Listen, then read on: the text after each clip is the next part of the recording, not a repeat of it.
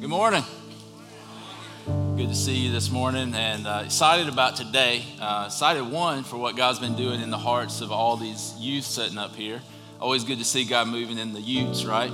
And so uh, excited about that and excited about starting a new series today called Scandalous. And we named it Scandalous because what we're doing is we're looking at the different scriptures in the Bible, in the Gospels, where Jesus said something or did something that went so against the culture and so against the religious institution of that day that it was seen as scandalous. Things that almost got him killed before it was time for him to be killed, things that um, people criticized him for, those types of things. Those are the things we're looking at to see what was it that Jesus said. Because I believe that if we really look at Jesus, and who he was, who he is, what he said, and what he did. And if we are being Jesus in this world, I feel like we still go many times against the religious nature or the religious culture that's around us. And so we want to look and see what is the heart of Jesus in these sayings, in these different scriptures. And so in today's message, we're going to be looking at Luke chapter 4, verse 14 through 30. And we're going to read 14 through 22 to begin with, and then a little bit later we'll read the rest of the, the section. But this is after Jesus' baptism. Jesus had just been baptized. When Jesus was baptized, the Bible says that um, the heavens opened, the Holy Spirit descended on him like a dove, and God spoke over him. God the Father spoke over him and said, This is my Son with whom I'm well pleased. Then the Bible says that he was led immediately by the Spirit into the desert, into the wilderness. And there he was tempted for 40 days. He withstood the temptation um, using God's word to stand on in the midst of the temptation. When Satan would throw something at him to tempt him with it, he had a scripture that he would come back with to be able to combat that temptation. And so we see Jesus comes out victorious out of the wilderness and out of this temptation. And then this is where we're picking up as Jesus begins his ministry, um, early in his ministry he goes, and, and, we'll read here where he goes to Galilee. So if you will look with, at verse 14 in Luke chapter 4 with me. It says, Jesus returned to Galilee in the power of the Spirit, and news about him spread through the whole countryside.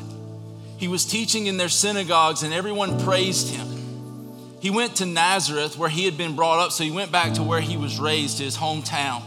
And on the Sabbath day, he went into the synagogue, which was like their church, just kind of like where they would gather, was where they'd gather and worship, as was his custom. He stood up to read, and the scroll of the prophet Isaiah was handed to him.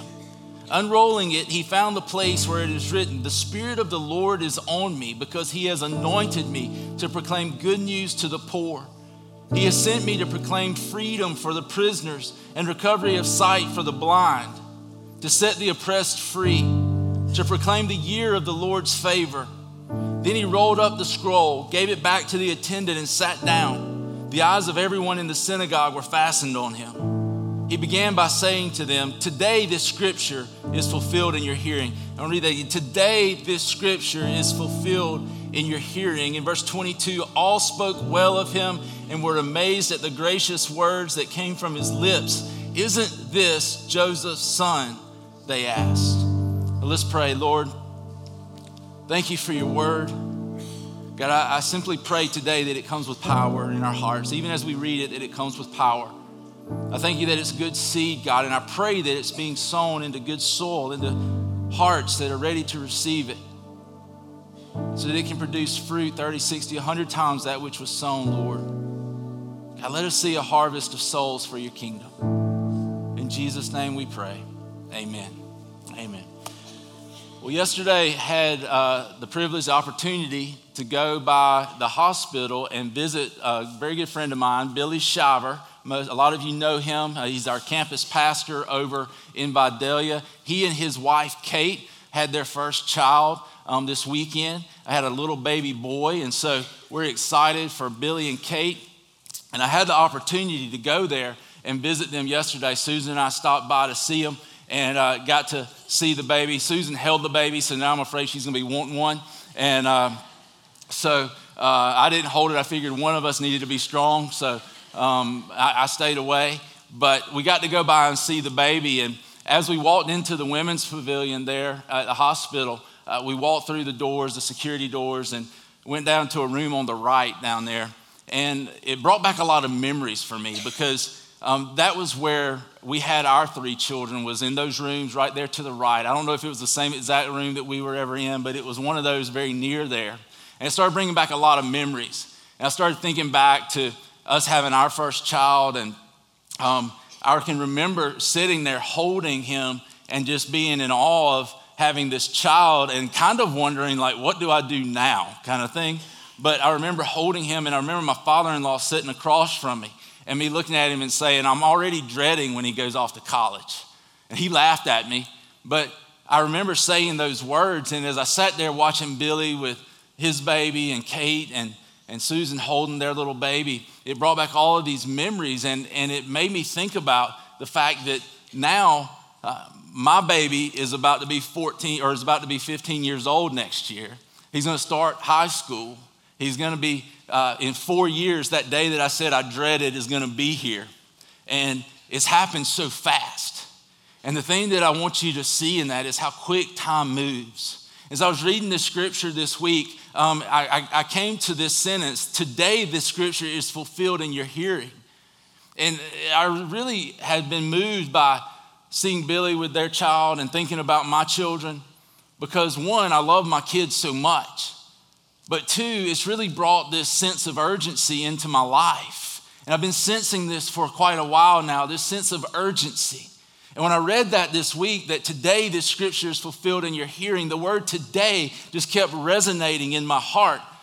It just kept going over and over in my heart. And the thing that I began to see is people that we need to have a sense of urgency about us and about the kingdom. We need to come to a point where we have a sense of urgency to do what God's called us to do. It's today that is the day of salvation. It's today that people need to call on the name of the Lord. It's today that we need to realize that we're surrounded by people, even in church, we're surrounded by people who need to realize and have a revelation of who Jesus is. So many times we come in and out of the church doors, but we don't really know who Christ is. We don't really have a relationship with Him. We just go through the motions of, of, of church and, and of this religious life. And today, in my heart, what I feel is a sense of urgency to say, Wake up, people. Let's wake up and see what's around us. Let's look at the world around us and see the need that's around us. As I look at the world today, I don't know there's ever, if there's ever been a time when it was more, more polarized. You've got people on two different sides that, that are fighting and yelling and screaming at each other. They won't sit down to have a conversation, but they just hold up signs and yell at each other. I look at that and I see this sense of urgency, this, this, this sense of urgency to say, look, this is the reality. This is what brings us together. It, it, may not be our political views, but listen, the thing that we all have in common is our need for a Savior. And the thing that people need to see is that need. They need to come to a place where they recognize that need and they surrender to that need. And the reality for us, people, is we need to have a sense of urgency to share that message. We need to have a sense of urgency to tell people about what God's done in our heart and in our life. If He's done something in our lives, then we need to share it. We need to tell it. We need to realize that today is the day of salvation. I think about the divide and I think about all that's going on in our nation and in our country. And I just look at this and, and I think that one of two things typically happens when there's a divide like this. One is that we just get angry and we spew venom at each other, we just yell at each other. The other one is that we withdraw and we just kind of come into our little cocoon and we kind of come into our little bubble and we just try to insulate ourselves from the world and from everything around us. And I can relate to this. There's days when I look at it and I'm just like, it'd just be easier if I took my children and my wife and any of the family that wants to go. We move to the outback of Australia, no cell phones, nothing. We just live there by ourselves. It'd just be easier. And, and what I look at and what I see though is that we can't do that. Today is not the day for the church to retreat. The day is not today, the day for the church to surrender. The day, today is not the day for the church to backtrack. Today is the day for the church to charge full steam ahead with the message of the gospel. Today is the day that people need to hear it more than ever. Today is the day that lost need to be found. Today is the day that we need to have the heart of Jesus to go after the lost and to go after those lost sheep and to share the gospel message. Today is the day, not tomorrow, not next week, not next month, not next year, not once you get it all together, because that day will never come. But today is the day that we need to be on our, on our toes and re- charging forward, sharing the message and sharing the hope and living the hope of Jesus in the world.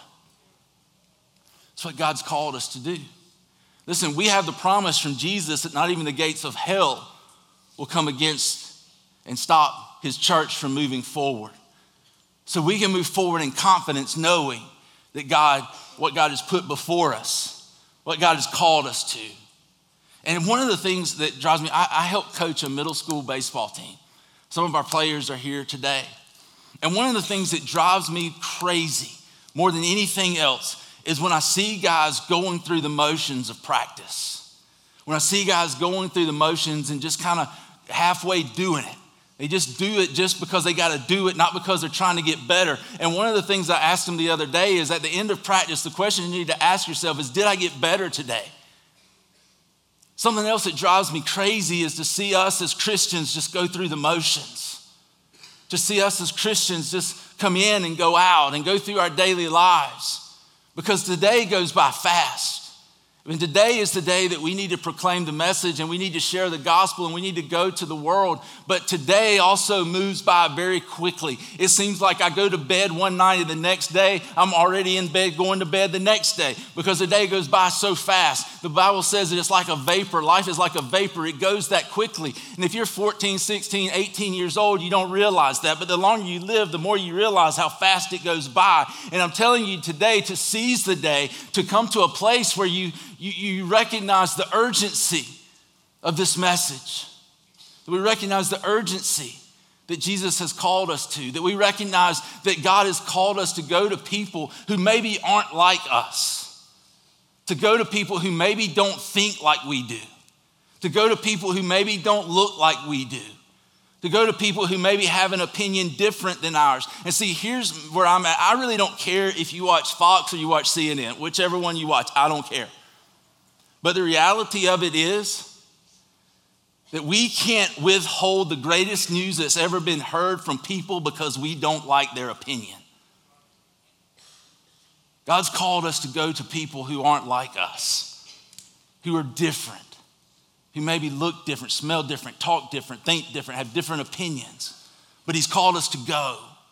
And we're going to see that that's what, exactly what Jesus did. That's exactly what Jesus calls us to. The Bible says that Jesus returned to Galilee, and it says, in the power of the Spirit. In the power of the Spirit. See, our youth have been gone this weekend um, at the Man Center out towards Brooklet. And they've been there and they've been talking about um, revi- their soul being revived again, that they would be, there would be revival, that they would, it would start in their hearts. And the thing that I recognize in that is that we need an awakening. This church, this, this world, the Big C church, it needs an awakening. The, the, the, the, the United States needs an awakening. We need a revival. We need to be able to look at this time in history and say that was the beginning of a great move of God when we look back 50 years from now. And we need to come to that place. And our youth have been talking about that. My prayer is because so many revivals have started with young people my prayer is that it would come out of the youth, that it would come out of the college, that it would be something that transforms the world. That, that if we as adults are too busy to do what God's called us to do, that He would raise up children to go and do the work that He's called us to, that it might begin with them, that it might be something that starts with them and then transforms the adults' lives. But I don't really know, I don't really care exactly how it happens. The biggest thing is that it just happens. They've been off, and, and I, I actually served as a youth pastor, um, combined total in a couple of different places for probably about five years. And I remember having some retreats and things like what the youth have been on. Um, two of the worst nights of my life were what's called lock-ins. Anybody ever been a part of a lock-in? And, and uh, you know, I, I, would have these lock-ins, and basically what it is, if you don't know, it's where all the youth come to the, the church and you lock them in I wanted to lock the doors and go back out. And, and, and so they would come. And in, in those total, in those two nights, I slept a total of 15 minutes on both lock ins. Because, like, you just don't want to, to leave them, right? You're just scared, like, what might happen. All kind of thoughts go through your mind of, like what they might do to you when you do fall asleep. And so I wouldn't sleep. And I remember one year um, we had finally gotten the parents there like five in the clock in the morning. It wasn't that early. That's what time we wanted to be there. But it was like 7:30 in the morning. The parents come and pick up the children and the kids, the youth, and and uh, take them. And, and we we look around. Everybody's gone. The parents are gone. The kids are gone. Me and the volunteers are like, all right, let's just go through the church and make sure nobody else is is left behind and, and that everybody's been picked up. So we go, we go all over the place looking. All the kids are gone. So I finally stumble out to my car. I get in the car, I drive home. I get to the house, and finally, probably around 8:30, 9 o'clock, I lay down. I'm out instantly, just in that dead sleep, like where you're just slobbering all over yourself and you don't even realize it. And, and I was asleep. Susan comes in there probably about 20 or 30 minutes later. She's like, Brandon, wake up. And I wake up and I was so asleep, it was one of those things where you don't even know where you're at kind of sleep. I was like, where, where am I? And she's like, so and so is missing. And she named one of the kids and said they were missing. And I was like, what? And she said, yeah, they're missing. They can't find them. And I'm like, well, where were they last? And she said, at the church. And I'm like, and this reality hit me that all of a sudden, like, I lost somebody's kid. And so I, am already thinking as I'm throwing clothes on and I'm, I'm running out the door, I'm thinking that uh, already about my resignation and how I'm going to resign and all of these things because now I've lost a kid. And, and I'm like, what in the world am I going to do? And so I'm worried. Well, I don't really get hardly out the door. And Susan hollers at me and she says, They found him.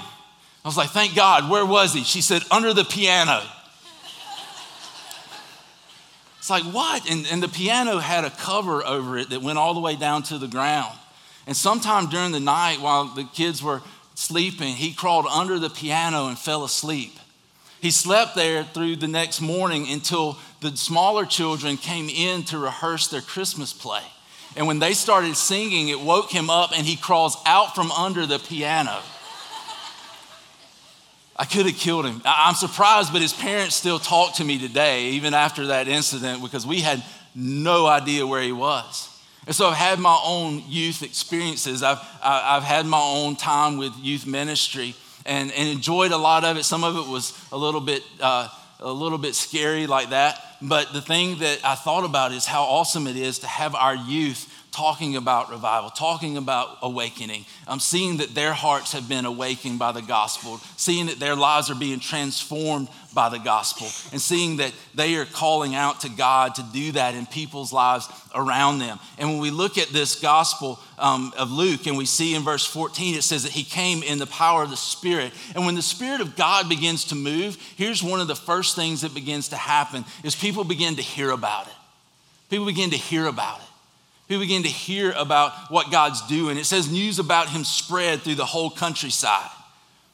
The other thing I see in this is it said he went to Nazareth where he had been brought up. I believe this that God wants to start with his people. He always stirs a group of people, a remnant of people, to begin this awakening. My prayer is that that would be us, that we would be a part of that, that we'd allow God's Spirit to stir our hearts to do what He wants us to do. That we would be a people who are willing to stand up and to go out and to share the message and to bring people in, even when they're different than we are, even when they may not think the way we do. Because here's why listen, they may be different. Maybe they don't do things the way that we feel Scripture teaches them. Maybe they are living their lives contrary to Scripture. But this is what I believe. I believe with all my heart that, that God is able to transform their heart. And listen, we don't have to be the people that, that are the morality police. The Holy Spirit is the one that works in people's hearts. We're called to come alongside them and walk with them and help them. And when they trip and when they do stumble and they do fall, to pick them up. I can't tell you how many times in in my life and since we started this church and, and, since God's been moving and doing incredible things, that the first thing many people will ask me is, How do you do church discipline? That's the first question. And what I realized in that question is one, they want to find a fault in our church. But two, are we more concerned with church discipline than we are with lost souls? Are we so in our Christian bubble that we would look outside our little Christian bubble and just say, Go to hell if you're not like me?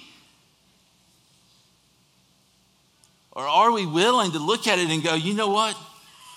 this is messy. Because the reality of it is, people, listen, when God starts moving, it gets messy. And the reason it gets messy is because people with a mess, people who are a mess, come out of the darkness into the light where their mess can finally be seen. Where the church has been guilty in the past is saying, yeah, come as you are, come as you are. They step out in their mess and we go, don't come like that. I didn't know that was going on. And the whole time we're shoving them back in the darkness and we're pushing them away, we've got our own junk that we refuse to deal with.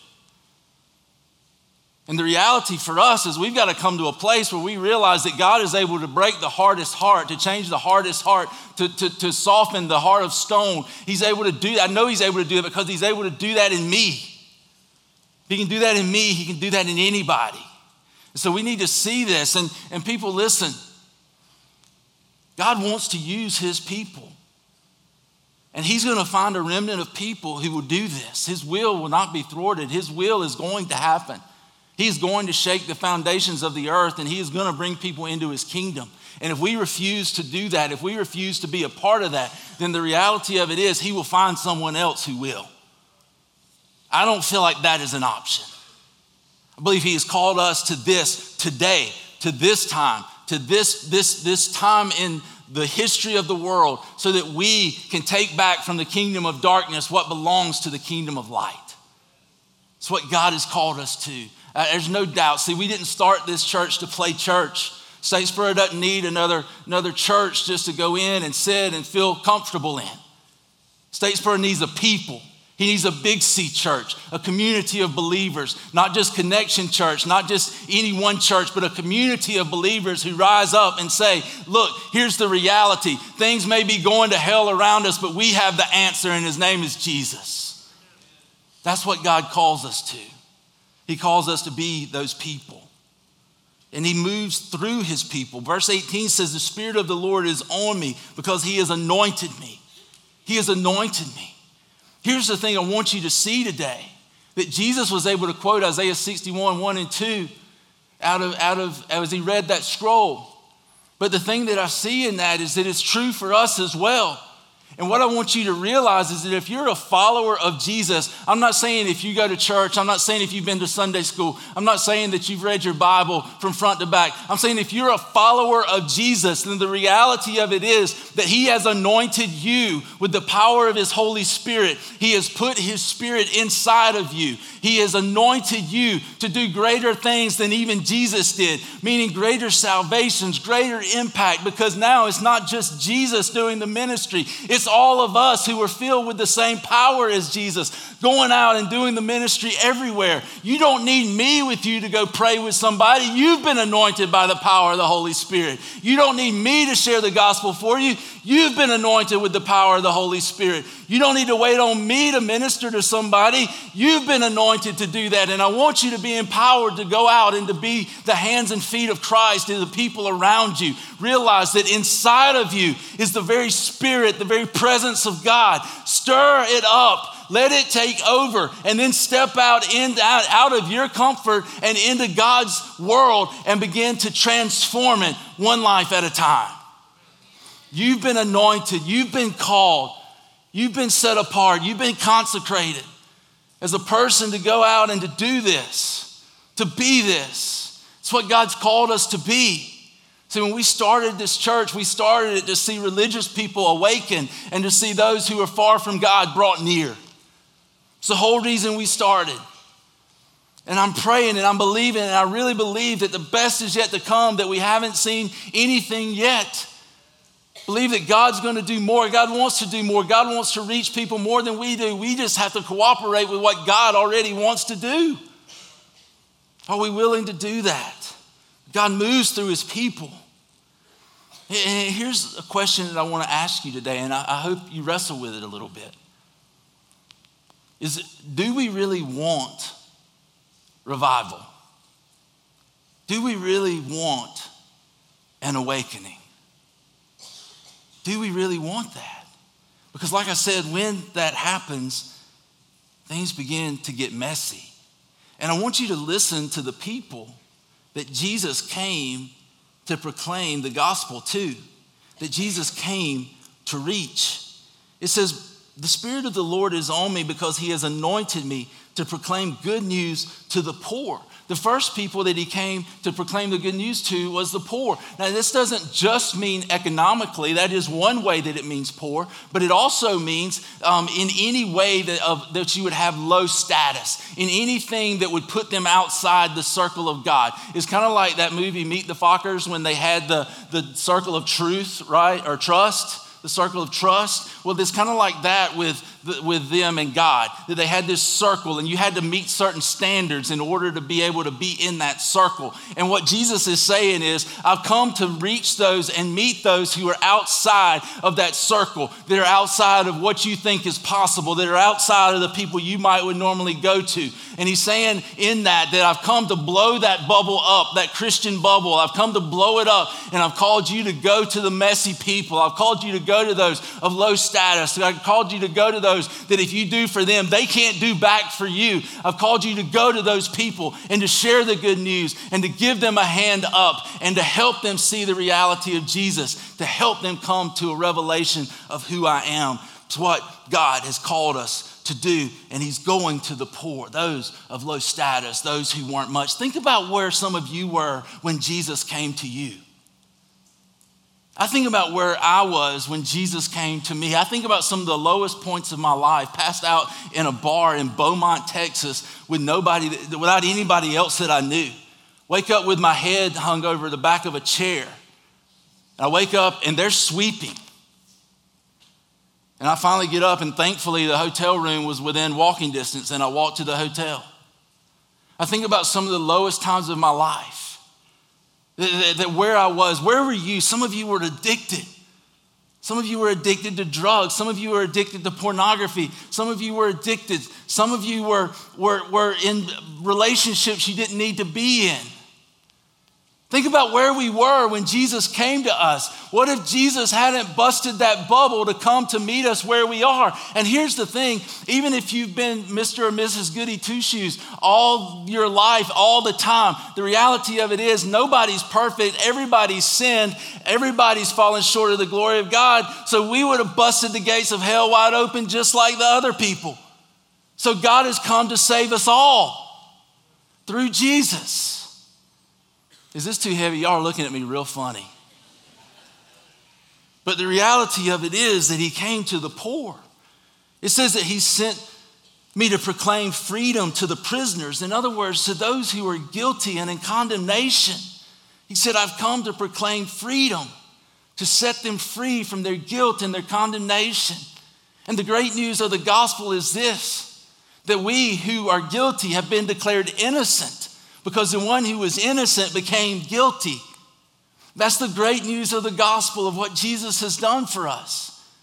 And so when we look at that, we see that He set us free from our sin, from our bondage.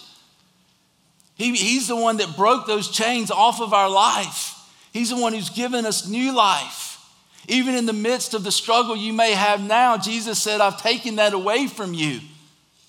And he may be working out his righteousness now, but he's already given you righteousness through faith.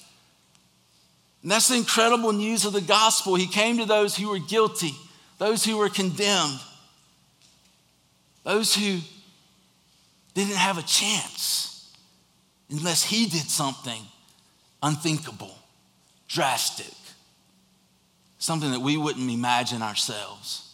He gave his life for us for sinners so that we could become saints in the righteousness of God. It says he was sent to me, he sent, has sent me to proclaim freedom for the prisoners and recovery of sight for the blind. And certainly he's speaking of physical sight. One, yes, we see where Jesus was speaking of physical sight, but he was also speaking of those who had not had a revelation of what he had come to do. He's saying, I've come to reveal the heart of God. I've come to reveal who he is. I've come to reveal myself as the Savior, as the anointed one, the Messiah. And he's saying, I've come to open the eyes of people who are far from God so that they can see what I've done for them, so that they can have eyes to see. It's for those people who haven't had a revelation of who Jesus is. It's for those people who were poor. It's for those people who are guilty and condemned. And we look around us and we're like, this is, this is where, where we Christians, where we're at. We're like, we look around us and we look at the world and we're like, the world's going to hell. Where would we think it's going to go? We look at unbelievers and we get so aggravated that they act like unbelievers. But what else are they going to act like if they don't know the truth? And guess who has the truth? We do. We do. We're the ones who've been given the opportunity to share the gospel, the possibilities of sharing the gospel and what could happen, and the responsibility for sharing the gospel. It's us that God's given that to. He's entrusted us with it. It says he set the oppressed free. Oppressed meaning those who their thoughts and actions are controlled by Satan. He's got his claws in them. He's saying, I've come to set them free. I've come to change their lives. I've come to change their hearts. I've come to remove his hands from their life so that they're no longer oppressed and, and stuck in this way of thinking that's far away from the heart of God and, my, and his mind. And he's saying, I've come to set you free so that you can walk by the Spirit and have life. And then my favorite one is this one. He says to proclaim the year of the Lord's favor. He's talking about what was called the year of Jubilee. And in every 50 years, God had set it up where the Jewish people would forgive all debts amongst other things. They would, um, if you had purchased land from someone, it went back to their original owner. There were a lot of things that happened, but one of the biggest things is that every 50 years, all debts were forgiven. How many of you wish that would still happen today and like next year was the year of Jubilee and our debts would be forgiven?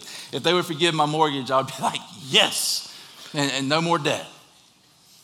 And, and, and so he's saying this that I'm ushering in an era of favor, or I'm ushering in an era of salvation where your debt is going to be forgiven. He's not talking about a financial debt, he's talking about a sin debt that all people owe to God because our sin was against God and against God alone. And so Jesus came and paid that debt so that you and I would be debt free, that you and I would have the price paid for our sin so that we could be the children of God. And what I want you to hear today as a child of God is that just like when Jesus was baptized and the Spirit of God came down on Jesus and said, This is my Son with whom I'm well pleased, God speaks the same thing over you as He anoints you to do the work of God, to declare this message of, of this debt free living uh, where our sin has been forgiven. He's anointed you and he said, This is my son with whom I'm pleased. This is my daughter with whom I'm pleased. And now we've been empowered to go to these people. And notice I said to those who are poor, to those who are guilty, to those who haven't had a revelation of Jesus, to those who, whose thoughts and actions often aren't led by the Spirit, to those who have a debt with God. The problem, and where I think this breaks down a lot, is that we oftentimes forget that we are those. That we are the people who still need Christ. That we're the people who still need him. And so it's easy for us to think of ourselves more highly than others when we think, I, I've got it figured out, I've got it together. The Bible says that our most righteous deeds are like filthy rags before the Lord. Do we really think we've got it so together that if we were to stand before a holy God, we'd be able to stand there apart from the blood of Jesus Christ who gave his life so that we could have life? There's no way. There's no way. And so we have to realize that we are still the people who need Christ. And the people around us are no different. They need him as well. It goes on in verse 23 and says, Jesus said to them, Surely you will quote this proverb to me Physician, heal yourself. And you will tell me, Do here in your hometown what we have heard that you did in Capernaum. And so in verse 22, it says that they were all amazed at his gracious words. Verse 23, Jesus begins to speak again. And basically, what he tells them is he says this He says, basically, what the problem is, is you really don't believe in me, and you're going to ask me to prove myself to you again. He's saying, but you really don't believe in who I am. And so you want to see another sign. You want me to do something else to prove it. Verse 24, he says, Truly I tell you, no prophet is accepted in his hometown. I assure you that there were many widows in Israel in Elijah's time when the sky was shut for three and a half years and there was a severe famine throughout the land. Yet Elijah was not sent to any of them, but to a widow in Zarephath in the region of Sidon. And so we look at this, and he's talking about a widow. A widow was a, a person of lowly status in that culture. And so he's saying, look, he didn't go, Elijah didn't go, he was, he was a prophet. He didn't go to someone of Israel, he went to a Gentile widow. A Gentile is someone who's not a Jewish person. 27, and there were many in Israel with leprosy in the time of Elisha the prophet, yet not one of them was cleansed, only Naaman the Syrian. So again, he pulls out someone with leprosy who was considered unclean, who was considered cursed by God, who was, who was outside the religious circle, who was someone that no one would have touched, would have wanted to be around. And he's saying, Look, God sent them to him, and he was a Gentile. And then listen to verse 20, 28. All the people in the synagogue were furious when they heard this. They got up, drove him out of the town, and took him to the brow of the hill on which the town was built in order to throw him off the cliff. But he walked right through the crowd and went on his way. I would have loved to have seen that. I don't know what that looked like. I just pictured Jesus, like them kind of shoving, pushing, him kind of going up to the edge of the cliff and being like, Not today, guys. And just walking back through. And, and see, it wasn't his time. But the people became furious. What did they become furious about? They became furious because Jesus looked them in the eye and said, Look, you think because of your privileged status that you're going to inherit the kingdom of God, but God is about to bust your religious bubble and He's about to carry the gospel, the good news, His message to people who are outside of your religious circle. You're not going to inherit it, but they are. And I worry because I wonder how many people sit in churches week after week and they hear message after message, and yet they would fall into this category where when they die, it's going to be a shock because they think because of my religious activities and because of the things that I've done, uh, that, that, that somehow it's going to get me in. When in reality, the only thing that gets us into heaven, the only thing that brings us into the presence of God now and for eternity is Jesus. And today, I mean, I know like you, everybody's looking at me like I'm speaking Italian or something.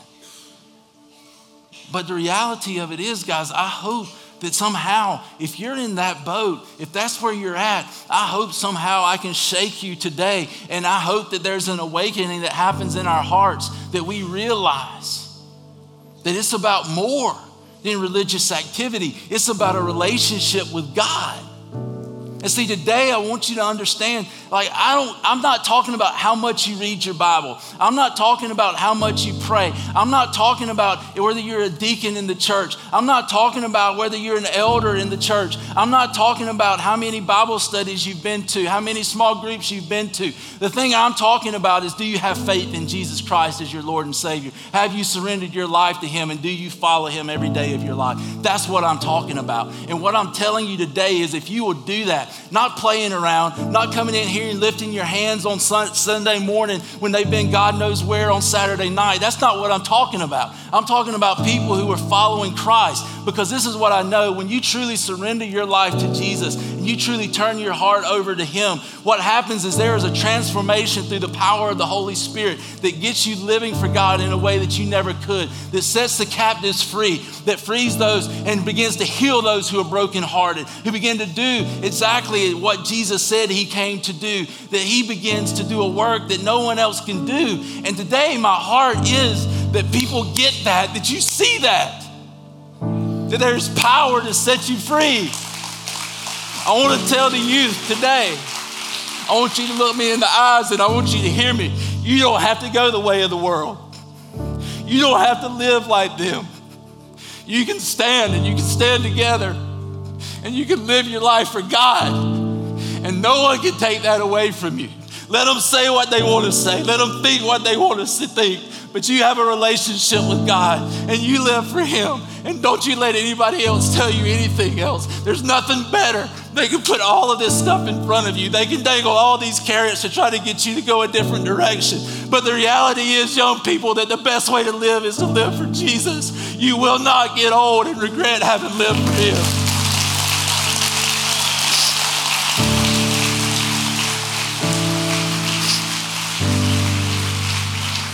My heart is so burdened for you. because I see what's on TV. I see what's on the hear what's on the radio. I know all the stuff that goes on. I know about the, the fake Instagrams. I know about all of this stuff. I know what goes on. I know the temptation. I know the text messages you get. I know the things that go on. And my heart is I want to protect you, but you've got to make the choice. You've got to be the one to make the choice. You've got to decide and say, I'm going to follow Jesus. I'm not following anybody else. I'm following God. And what He says do, I'm going to do, even when it's difficult, even when I'm swimming against the grain going against the grain and swimming upstream. I'm going to do what Jesus told me to do because it's the best way to live my life. And I want that for you, but I can't make that decision for you. And I know I probably sound like a babbling idiot. But I want you to get this. And while I'm speaking to them, I'm speaking to all of you. I want you to get this. I want the people who are lost in our community to get this. I want them to understand this. I want to understand this better in my own heart. I want us to run with this. I want my kids to see this in my life. I want your kids to see this in your life, in your marriage, in your singleness. I want them to see it. I want this to be a place where the gospel is so true to us that we would live no other way but for the gospel. It's what God's called us to. He's given us the opportunity, but we have to take it. We have to take the opportunity. We've got to live it. And He doesn't leave us alone. He promises the power of the Holy Spirit. I want you to get it. I want you to know it. I want you to have it right here in the deepest core of your being. This gospel message. Time for me to hush. That was gross. But before I do, I'm going to give you this opportunity to say yes to Christ. Say yes to Jesus. I don't know, maybe you've played games all your life and you've been in and out of church and you've been around church and you've been around Jesus. But sometimes our familiarity with Jesus makes him a commodity to be consumed instead of a God to be worshiped. And my challenge to you today is to search your heart and say, Have I ever given my life to Christ? Have I ever trusted him as the Lord and Savior? Do I have a personal relationship with God?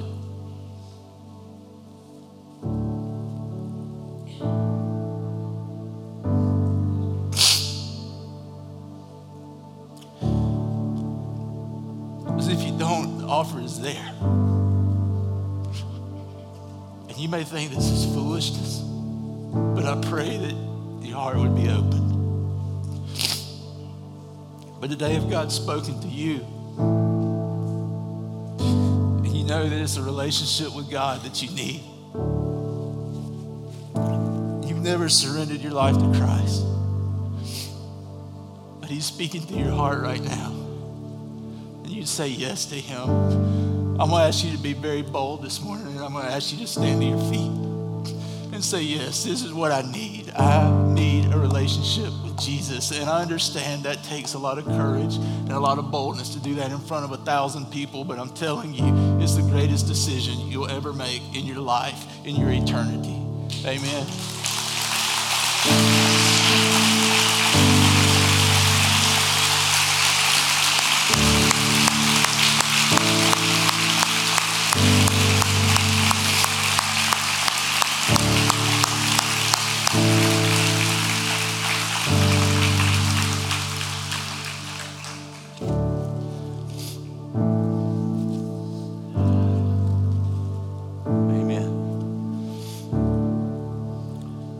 My next thing that I want to pray for you today.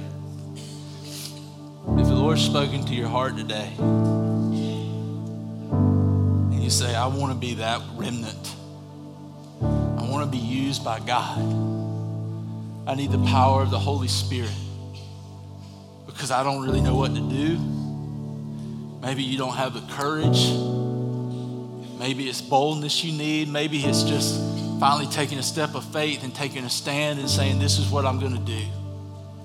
If you're here today and you say, I want to be a part of that, I want to be a part of God transforming the world and transforming hearts through the power of Jesus, then what I want to ask you to do is I'm going to ask you that you would stand to your feet. And I want to pray over you, and I want to pray over this church, and I want to pray over each person that God would do what only God can do in us, and God would do what only God can do through us. But you have the courage to stand because, listen, if we're not, if we're not willing to stand in here, there's no way we'll ever stand out there. There's no shame in not standing.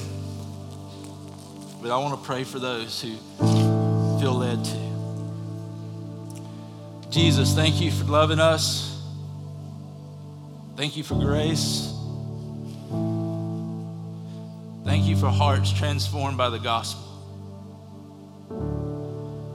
Lord, I pray that you would move in us so that you can move through us.